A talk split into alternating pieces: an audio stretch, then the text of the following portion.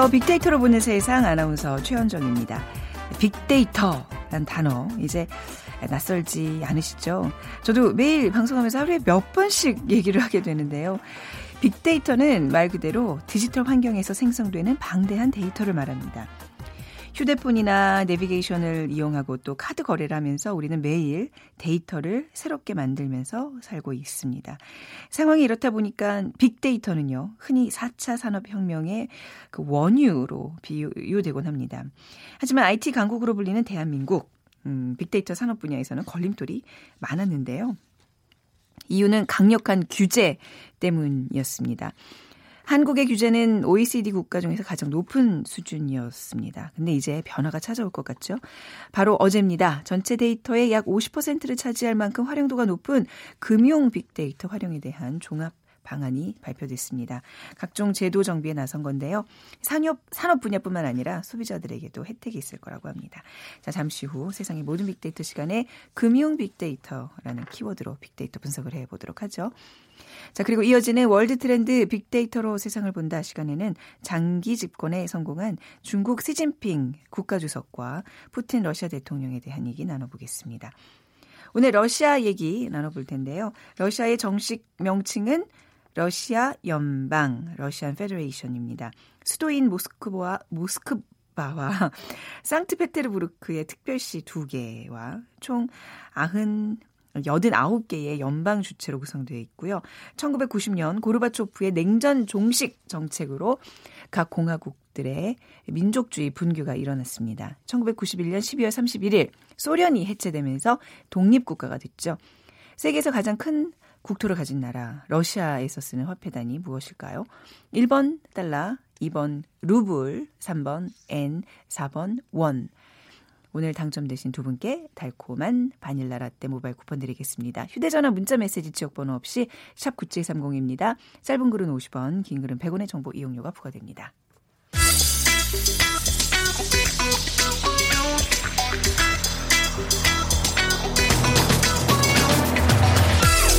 오늘 여러분이 궁금한 모든 이슈를 알아보는 세상의 모든 빅데이터.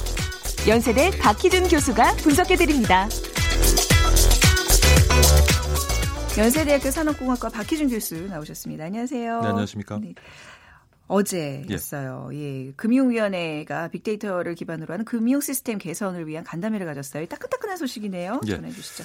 예, 지금 말씀하신 것처럼 금융위원회 지난 29일 어제입니다. 서울 세종대로 정부 서울청사에서 금융 분야 데이터 활용 및 정보 보호를 위한 간담회를 개최했는데요. 금융 분야 데이터 활용 및 정보 보호 종합 방안을 집중 논의를 했고요. 앞으로 좀 4차 산업 혁명 시대에 맞추어서 금융 분야가 빅데이터를 활용해서 보다 많은 가치를 창출하고 국민의 삶의 질을 높이겠다 하는 내용이 담긴 그러한 이제 발표를 했었죠. 네. 자, 좀 어떤 내용들이 있었는지 좀 구체적인 내용 살펴보겠습니다. 예. 에, 이번에 종합 방안은 크게 이제 세 가지 추진 전략으로 구성이 되어 있는데 우선 네. 금융 분야 빅데이터를 활성화하기 위해서 데이터 활용 등과 관련된 제도를 개선하기로 했습니다.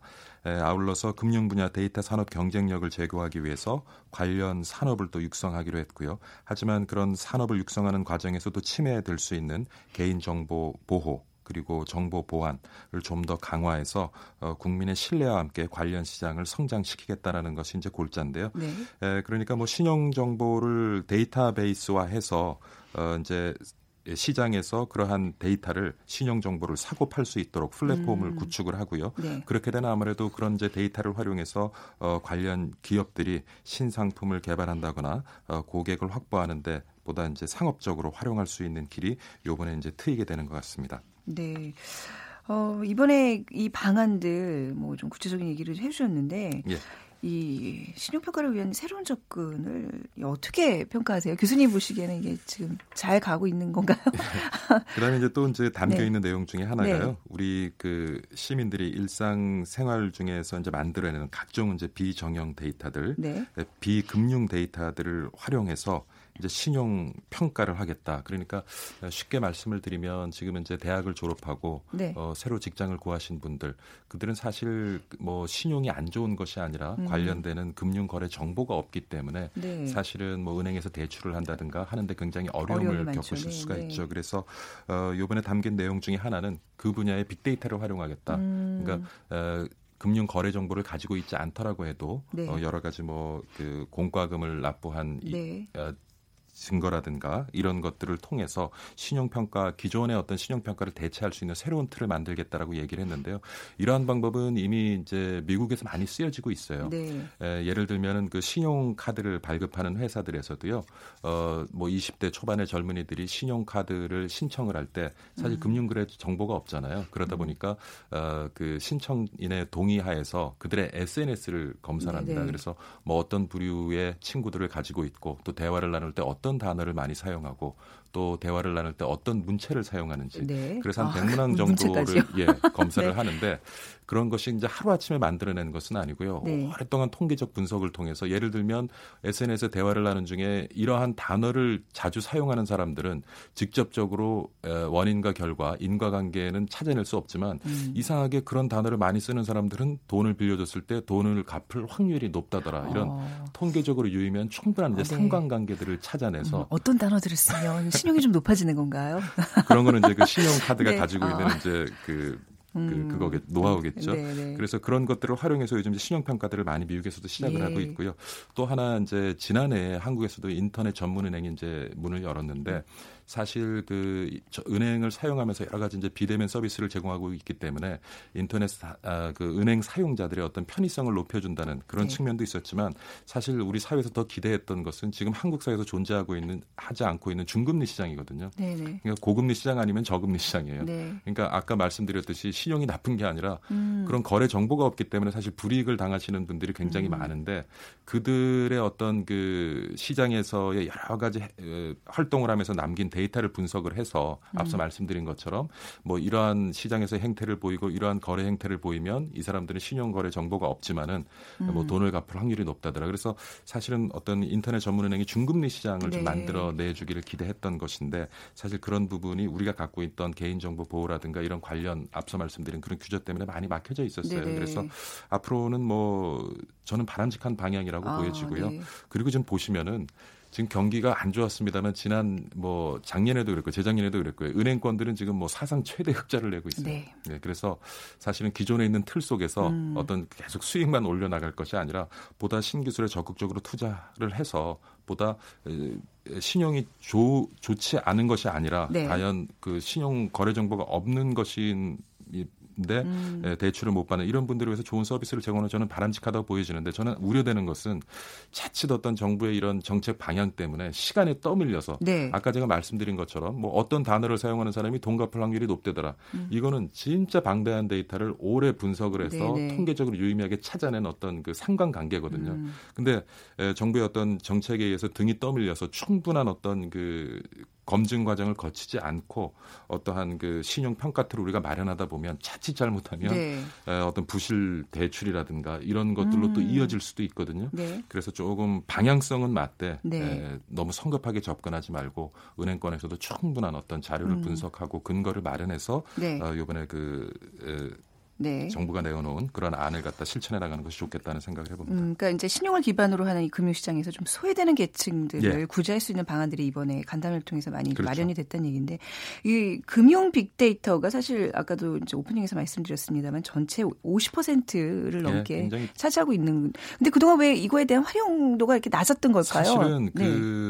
그뭐 지금 예를 들면 신용 정보라든가 보험 개발원 같은 데서요. 예. 에, 금융 정보 기관에 쌓인 DB가 어, 올 하반기부터 이제 에, 중소형 금융회사, 뭐 창업 관련된 기업, 그다음 연구기관에 이제 제공이 되는데 네. 사실은 어떤 이 정보를 보면 이 정보가 누구 것인지 알 수 있는 그런 개인 식별 정보들이 있어요. 네. 그렇죠. 그런 개인 식별 정보들을 제하고 네. 사실은 이전에부터 이런 공공에서 만들어진 데이터를 조금 민간에서 사용하도록 하자 하는 음. 그런 목소리도 높았고 사실 요구가 많이 있었습니다만은 자칫 그것이 악용될 경우에 아, 개인정보 개인, 보호 차원에서 예, 개인정보 보호 차원에서 음. 사실은 뭐 이것으로 우리가 만들어낼 효익보다 일이 잘못돼서 그러니까 예, 정부 입장에서 부담이 굉장히 컸던 거죠. 근데 네. 지금 보면은요 주요 선진국 같은 경우에는 이런 정보들을 굉장히 지금 활발하게 활용을 음. 하고 있어요. 예, 그렇기 때문에 요번에 이제 보면은 그러니까 이런 정보를 갖다가 다 공개하겠다는 건 아니고요. 무작위로 개인 식별을 할 수 있는 그러한 정보를 제외하고 네. 뭐 기존에 뭐2% 5% 정도 지금 앞서 말씀드린 신용 정보원이라든가 보험 개발원이라든가 사용자들이 만드는 아주 좋은 그런 데이터들 많이 가지고 있는 그런 기관에서 어, 개인 식별 번호를 제외하고 전체 음. 데이터의 뭐 2% 5% 정도를 무작위로 추출을 해서 네. 그것을 이제 민간에 공개하고 장기적으로는 그런 것들을 어떤 플랫폼을 만들어 사고 팔 수 있는 그런 음. 환경을 제공을 하겠다는 얘기인데 그렇게 되면은 사실 기업 입장에서는 신뭐 금융 쪽뿐만 아니라 신상품을 갖다 개발을 하고 고객 관리하는데 굉장히 유용하게 활용을 네. 할 수가 있죠. 네, 네. 근데 문제는 뭐냐면 요번에 이제 이런 얘기들을 하면서 아까 큰 세 갈래라고 그랬는데 하나는 이제 개인정보 보호를 네. 위해서 좀 더 이제 예, 그래서 이러한 여러 가지 이제 풀어주지만은 이걸 위반하게 되면 네. 형사 행정 제재를 이제 부과하겠다. 아, 근데 네네. 이 수위가 문제인데요. 네. 미국이나 선진국 같은 경우 보면은 이런 정보들을 많이 활용이 돼요. 근데 음. 한번 잘못해가지고 사고가 나면 기업 문을 닫아야 될 정도로 아, 굉장히 엄중한 처벌을 가합니다. 네. 근데 한국 같은 경우도 우리가 법이 없는 건 아니에요. 네. 근데 법을 어겼을 때 에, 그런 어떤 받는 형사 처벌의 수준이 굉장히 아직까지도 낮아요. 음. 그러니까 진짜 기업은 어떤 생각을 하냐면 자 보시면은 뭐 최근에도 우리가 뭐 오늘 공공 데이터 얘기를 하고 있습니다만 기업에도 음. 그런 정보 보안 사고가 많이 일어나거든요. 네. 기업들은 이것을 갖다 비용으로 생각을 해요. 네. 예. 비용으로 네. 그렇기 때문에 대부분 많은 기업들에서 정보 보안 관련돼서는 어떤 그러한 기능을 담당하는 외주를 많이 주거든요. 네. 그런데 앞으로는 이것이 단지 비용이 아니라 기업도 이런 데이터를 관리를 잘하고 정보 보안을 제대로 유지하는 것이 음. 기업이 생존하고 성장할 수 있는 그러니까 이게 비용이 아니라 투자라는 개념으로 네. 좀 바뀌어야 되지 않을까 싶습니다. 네, 그러니까 그, 네. 어기면은 진짜 기업문 닫게 음. 해줘야 돼요. 이런 걸 하게 할 수 있는 대신에. 그러니까 금융 빅데이터 운영에 있어서는 규제를 완화하지만 정보 보호와 관련해서는 처벌을 강화하는 안이 진짜 고객들이 남긴 그런 정보를 음. 소중하게 사용을 해서 그렇죠. 그 가운데서 또 시장에서 뭔가 부가가치를 만들어내야지 이거를 굉장히 좀 우습게 다루다가는 진짜 큰 코 다친다는 네네. 걸 한번 보여줘야 된다 이런 네. 생각. 네. 어 눈빛에서 이 글이 그래 레이저. 근데 굉장히 중요한 부분을 지적해 주신 거고요. 그럼 앞으로 이제 빅데이터가 금융시장에 좀 많은 변화를 가져오겠네요. 그럼요. 네. 에, 지금까지 우리가 에, 만들어내지 못했던 다양한 금융 서비스들 아까 앞서 음. 말씀드렸지만 금융 시장의 어떤 약자를 보호하는 여러 가지 다양한 제품들이 앞으로 선을 보이게 될 거고요. 네. 저 나름대로도 요번에 굉장히 방향성은 좋다. 음. 그리고 그러한 서비스들이 좀 등장했으면 좋겠다. 그리고 네. 최근 은행권들 어, 굉장히 많은 수익을 남기고 있는데 좀 투자 네. 좀 했으면 좋겠다. 네. 근데 중요한 것은 방향성은 좋지만 음. 자칫 잘못하다가는 음. 부실 우려가 있다. 아, 좀잘 관리하자. 네. 시간에 쫓기면서 덤비지는 말자. 그렇네요. 예, 그런 말씀 좀 드리고 네. 싶습니다. 자, 어제 금융위원회가 금융위원회가 발표한 금융 분야 데이터 활용 및 정보 보호 종합 방안에 대한 이야기 정말 따끈따끈한 소식으로 오늘 같이 얘기 나눠봤습니다. 연세대학교 산업공학과 박기준 교수와 함께했습니다. 감사합니다. 네, 감사합니다.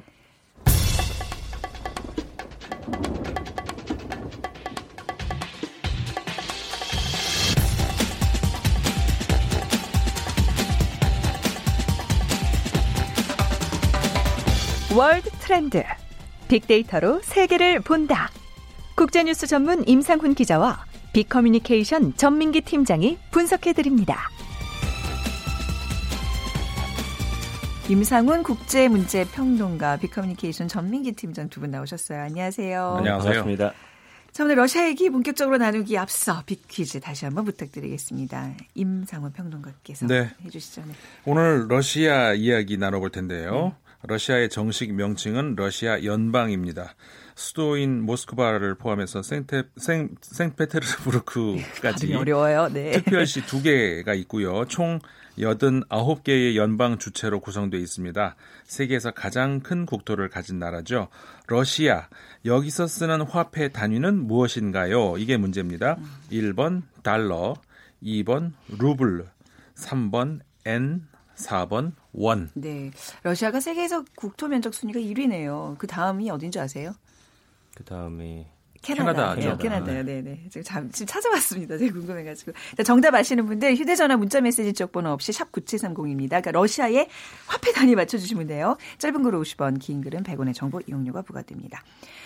자, 오늘 대륙의 strongman 푸틴과 또 시진핑 이 두 정상에 대한 얘기를 나눠보겠습니다. 어, 전민기 팀장, 네. 푸틴과 시진핑이 장기 집권이라는 자신들의 목표를 이루게 됐네요. 그렇습니다. 시진핑 국가 주석 같은 경우는 이제 연임 제한 철폐 헌법 개정, 그러니까 끝없이 연임할 수 있다라는 네. 그런 헌법을 개정을 하면서 시진핑 시대가 본격적으로 열렸다라고 뭐 그동안도 오래 했지만 음. 그리고 블라디미르 푸틴 러시아 대통령도 이번 대선에서 뭐 압도적인 승리를 거두면서 네. 장기 집권의 운명 공동체 길을 걷게 됐고요. 이러다 보니까 두 사람 굉장히 어떤 어, 공감대가 많이 형성이 됐는지 밀월 관계라고 하더라고요. 아, 무려 그래요? 22번이나 서로 만나면서 음, 블라디미르 푸틴 대통령 같은 경우 사실은 뭐 오바마 대통령도 30분 기다리게 했고 늘 그 회의장에 주석들하고 만날 때 각 나라 대통령들하고 만날 때만 한두 시간씩 늦게 나타나고 이러면서 힘겨루게 했었는데 어, 시진핑 국가주석과는 음, 그렇지 않은 관계를 이어가고 있고요. 네. 2024년까지 푸틴 대통령도 집권이 가능해져서 네. 총리 기간을 포함하면 이제 24년간 24년간. 러시아를 통치하게 됐어요. 어, 근데 네. 어, 한 러시아 언론과 인터뷰를 봤더니 누군가 나에게 100세까지 이것을 할 것이냐 물었는데 네. 그건 아니다. 아니다. 노노. 네, 이렇게 이야기했지만 어쨌든 뭐 지켜봐야겠죠. 네. 24년 이후에 또 얼마를 채울지. 어, 국민들에게 정말 압도적인 지지를 받았다라고 하는데 그 이면을 살펴보면은 네. 푸틴 대통령 그 선거하는 CCTV를 봤더니 음. 정말 불법 선거 많이 한, 한 사람이 막 여러 개 표를 집어넣고 또표 바꿔치기도 하고 이런 모습도 보여졌거든요. 마치 우리 그 유신헌법 찬반 투표하는 그런 모습 있잖아요. 맞습니다. 예, 그런 느낌이 쫙 드는 거는 왜일까요? 네. 그럼에도 불구하고 뭐 러시아 국민들은 예전에 향수 때문인지 어. 강한 러시아를 만들겠다라는 그런 푸틴 대통령의 목소리에 좀 힘을 실어주고 있는 상황. 시진핑도 뭐 마찬가지고요. 두 사람 네. 장기 집권 앞으로 한동안 계속될 것으로 보입니다. 한 나라의 정치는 그 나라의 그 국민의 정치적 수준을 대변한다 그러는데 이런 면에서는 조금 아쉬움이 있는 것 같아요. 그 지난 일요일 열린 러시아 대선 결과 푸틴 대통령이 76%가 넘는 압도적인 지지로 당선이 됐습니다. 자, 이 압도적인 지지 어디 비결이라 그래야 될까요, 임 기자님? 그 어디에 있다고 봐야 될까요? 76%라고 네. 하셨잖아요. 네. 이게 이제 기록이에요. 네. 러시아에서 이제 가장 많은 그러니까 그 앞선 기록이 역시 푸틴 대통령이 어, 2차 임기 때 했던 71% 당시에는 득표율로 어, 당선이 됐었는데 이번에는 경신을 했죠. 네. 압도적인 지지의 비결 어디 있을까? 물론 이제 지, 많은 국민들 지지를 하니까 그거는 당연한 건데 일단 그 러시아에도 다양한 정치 세력이 없는 건 아닙니다. 있긴 있습니다. 근데 그 중에서 어 그 좀 라이벌이 될 만큼 성장을 하는 그런 후보가 나오면은 여러 가지 이유로 하여간 제거가 돼요. 아 그렇군요. 그러니까 물리적 의미에서 제거가 되는 경우도 있고, 그러니까는 뭐 갑자기 죽는다던가 아. 그런 경우도 있고, 아니면 외국으로 축출이 된다던가 네. 그런 경우도 있고. 그래서 이번 선거 같은 경우도 보면은 전부 그냥 그러니까 2등이 11%, 그러니까 아까 푸틴 대통령이 76.6%, 76.66인가 그래요. 근데 2위가 11%, 나머지는 1% 이하. 그러니까 군소 후보들하고 나란히 서 있으니까 네. 사실 이거는 선거를 하나만 하는 그런 어. 이게 왜 그렇게 될 수 있을까? 그 러시아 국민들이 네. 과거 어 소련 당시에 어떤 그 미국과 이렇게 어깨를 나루 나란히 음, 네. 하던 그런 그 과거의 영광, 네. 그 다음에 러시아 제국 당시의 그런 영광 이런 거에 대한 향수가 굉장히 강하고 네. 그러니까는 이- 어, 나의 행복, 그 다음에 국가의 영광, 이 사실 이 둘 사이에서 우리 누구나 이렇게 생각을 음. 하잖아요. 어, 러시아 국민들 같은 경우에는 국가의 영광에 대해서 이제 좀 더 이 유럽 서유럽 국가들 국민들보다 높이 예. 친다는 거죠. 음. 어, 그리고 지난 그 우크라이나 사태 이후로 그다음에 요즘에 그 시리아 사태며 그다음에 지금 요즘 영국하고 또 이렇게 이중 스파이 네. 이뭐그 관계 해 가지고 외교적인 전쟁이 벌어지고 있잖아요. 그런 것 이런 일이 생길 때마다 러시아 국민들은 어 진실이 뭘까 음. 어떤 그런 관심보다 어, 우리 국가의 영광, 네. 우리가 굴욕당할 수는 없다. 이런 게 굉장히 그 크게 작용을 하는 것 같아요. 약간 전제주의 어떤 그 잔재가 계속 좀 남아 있는 그런 그렇게 문화군요. 볼 수가. 있죠. 네, 네. 그러니까 푸틴 대통령은 그 점을 아주 잘, 잘 알고 활용을 하고 잘 있다. 활용을 하고 있다. 이렇게 그러니까는 그런 의미에서 굉장히 정치적이고 그러니까 능력이 있는 거죠. 그 예, 능력은 그럼요. 있는 건데 네. 참 그 교묘하게 그런 네. 국민 정서를 잘 이용하고 있는 그러니까 국민들 사이에서는 러시아를 재건할 수 있는 유일한 인물은 푸틴밖에 없다. 어. 이거는 뭐 어떻게 더 이상 건드릴 수 없는 어떤 확고한 어떤 그 정서가 돼 버렸어요. 아. 그런 것이 어 당분간은 푸틴 대통령 스스로 물러나겠다는 생각을 하지 않는 이상은 네. 정적이 앞으로는 있을 수가 없다 이렇게 돼버리게 된 거죠. 민주주의 시스템이라는 게 이제 적당한 정권 교체를 통해서 계속해서 견제와 균형이 있어야 되는데 여기는 그좀 한쪽이 계속 그냥 팽창만 하고 있는 네. 이건 언젠가 터질 수밖에 없는 그런 그러니까요. 우려를 전 세계인들이 지금 지켜보고 있는 건데 푸틴이 이렇게 장기 집권할 수 있는 이유 조금 더 부연 설명을 해주시면 그 사회주의 깨지면서요 네. 고르바초프랑 옐친이 했는데 푸틴이 또 운도 좀 좋은 게 네. 이게 아무래도 사회주의 체제 깨지고 나서 어떤 음, 다른 체제로 바뀌는 데 있어서 약간 과도기가 있는데 음. 고르바초프랑 옐칠 때는 좀 경제적으로 좀 어려움이 있었습니다. 그렇죠. 그래서 네. 푸틴 정도 되면서 이제 좀 안정기를 찾고 에너지라든지 석유를 활용해 가지고 경제가 확 급부상하는 느낌을 받았거든요. 그러니까 이제 국민들 입장에서는 그런 것들을 기억을 하는 거죠. 네. 그러니까 오히려 고르바초프 옐친 때는 우리가 굉장히 힘들었는데 푸틴이 나타나면서 마치 이 러시아가 살아난 것처럼 아, 물론 네. 그뭐 자원이라든지 이런 걸 잘 활용하긴 했지만 어 그런 거에 대한 기억들도 한 몫을 하고 있고요. 그 다음에 이 테레사 메이 영국 총리가 최근 영국에서 발생한 러시아 출신 이중 스파이 암살 배우로 이 푸틴을 지목한 게 또 네. 러시아 국민들의 어떤 반서방 감정을 아. 자극을 했습니다. 네네. 그러면서 푸틴의 득표율을 오히려 끌어올리게 음. 되는 역효과를 또 물론 이게 아니었어도 당연히 당선이 되는 거였지만 더 네. 공고하게 하는 또 한 가지 아, 요인이 됐습니다. 외부 요인들로 오히려 내부 결속을 다지는 네네. 그런 지렛대가 됐군요. 아무튼 이번 뭐 중국 얘기를 또 넘어가 보면 전인대를 통해서 국가 권력 구조도 많이 개조가 됐는데 어떤 것들이 변했죠?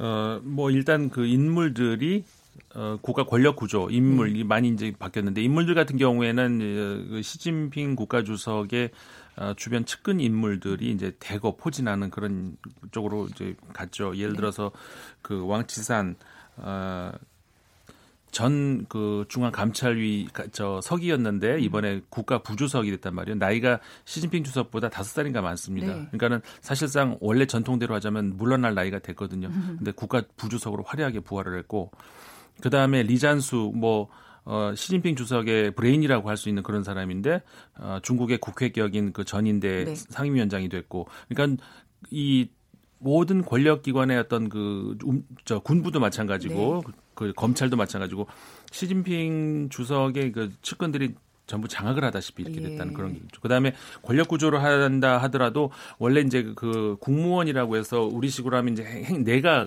해당하는 어, 거기서 이제 그 여러 가지 기능들이 있고 특히 이제 이 원래 그 어, 리커창 총리 중심으로 해서 경제는 그 총리가 맡는 이런 것들이 정, 어느 정도 이제 전통이 이제 굳어져 왔었는데 네. 이번에 그것도 이제 많이 바뀌어 버렸어요. 그러니까는 우리나라의 이제 경제 부처에 해당하는 그런 것들 많이 이제 해산을 그러니까 여러 쪽으로 이렇게 쪼개서 이렇게 분산시키고 그다음에 이제 경제를 영도 소조라고 하는 어떤 우리식으로? 하면은 네. 그 테스크 포스 같은 음. 그러니까 정식으로 원래 있는 부서가 아니라 어떤 그 특정 목적으로 네. 해서 이렇게 모여지는 이런 거. 임시기구로 네. 네, 모여 해처가 가능한 예, 네. 그래서 중앙 재경 영도 소조라고 하는 거기서 이제 경제를 맡고 네. 류허라고 하는 역시 시진핑 그 국가 주석의 음. 측근이 그걸 책임지고 맡고 있고 네. 그다음에 외치도 뭐 외교도 마찬가지죠. 네. 어, 중앙 외사 영도 소조라고 해서 그것도 네. 아까 말씀드린 왕치산 부주석이 맡게 하고 네. 그러니까는 외교와 경제를 모두 시진핑이 쥐고 있게 된 거죠. 네. 이제 그런 국가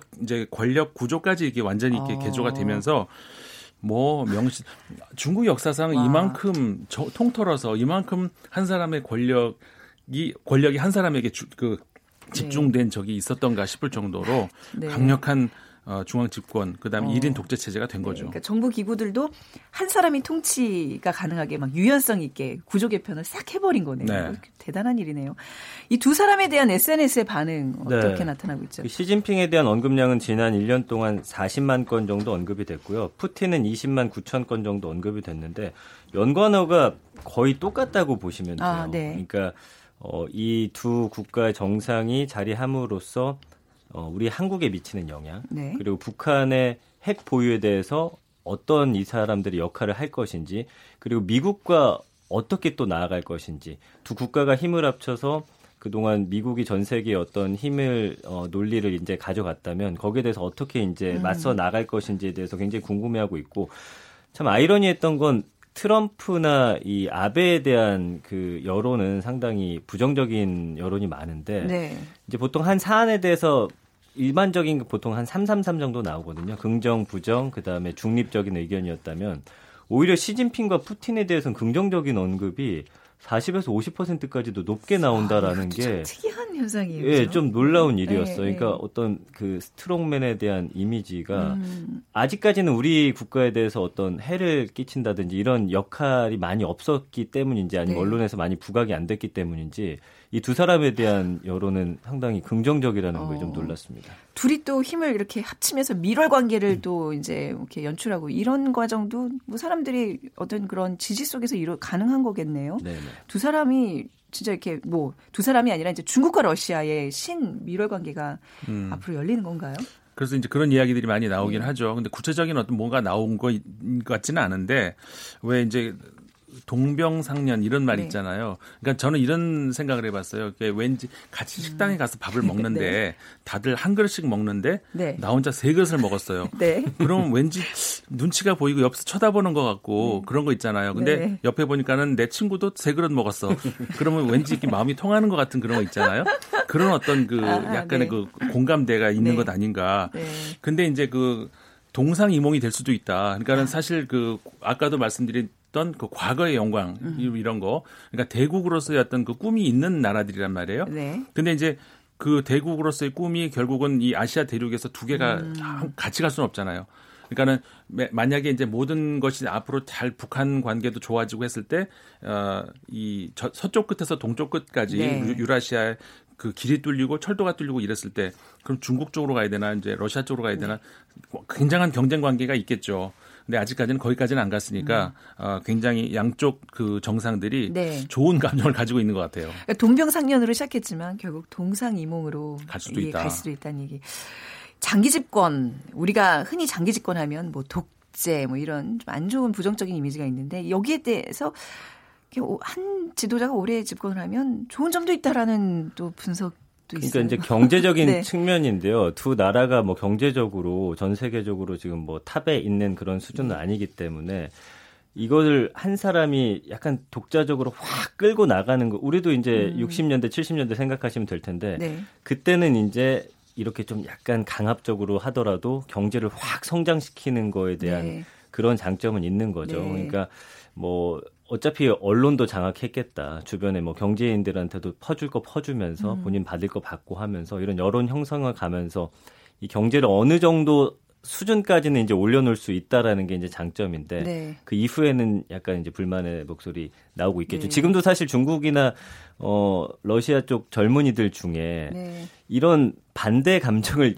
이야기하고 싶지만 아까 말씀해 주신 대로 제거를 해버리니까 음. 사실은 조금씩 이제 해외 SNS를 통해서 조금씩 이제 의견이 나오는 그런 수준밖에 안 되고 있거든요. 네. 예. 우리가 사실 다 겪었잖아요. 이 성장 개발 우선 정책에서 네네. 또 많은 사람들이 희생되고 민주주의 가치가 훼손되고 그래서 이제 그걸 또 회복해가는 그런 과정을 맞습니다. 거친 나라로서 장기 집권에 대한 우려 좀, 좀 가져볼 수밖에 없는데 그래서 도대체 몇 년간 더 해, 해먹을 수, 더, 더 할 수 있는 거예요? 이 푸틴 대통령 몇 년간 더 할 수 있는 건가요? 그 끝으로 그러니까 좀 알려주시죠. 예. 앞으로 6년을 더 할 수가 있고 일단 예. 그 다음에 6년 후에는 네. 사실 물리적인 나이가 음. 좀 어렵 지는 않겠습니까? 네. 뭐 그럴 수, 그럴 수 있죠. 근데 네. 그렇, 게까지 하면은 총 24년까지 할 수가 있죠. 아, 24년이요. 푸틴이 한 그럼 70대까지 그렇죠. 뭐예요. 70 살짝 넘을 겁니다. 아, 지금 건강 상태로 보면 충분히 가능할 것 같은데 오늘 자 그 러시아와 중국의 대권 두 사람에 대한 얘기 나눠봤습니다. 임상훈 국제문제평론가 비커뮤니케이션 전민기 팀장 두 분이었습니다. 감사합니다. 고맙습니다. 자 오늘 정답은 루블입니다. 아, 7175님 초등학교 다닐 때 소련이 해체됐죠. 나라가 조각조각 나는 모습 이 기억이 납니다. 하셨고요. 6169님, 6월에 열리는 월드컵 경기가 벌써부터 기대됩니다. 하시면서 러시아 얘기 들으시면서 이렇게 문자 주셨습니다. 바닐라 라떼 두 분께 드리도록 하죠. 내일 오전 11시 10분에 다시 오겠습니다. 지금까지 아나운서 최현정이었어요. 고맙습니다.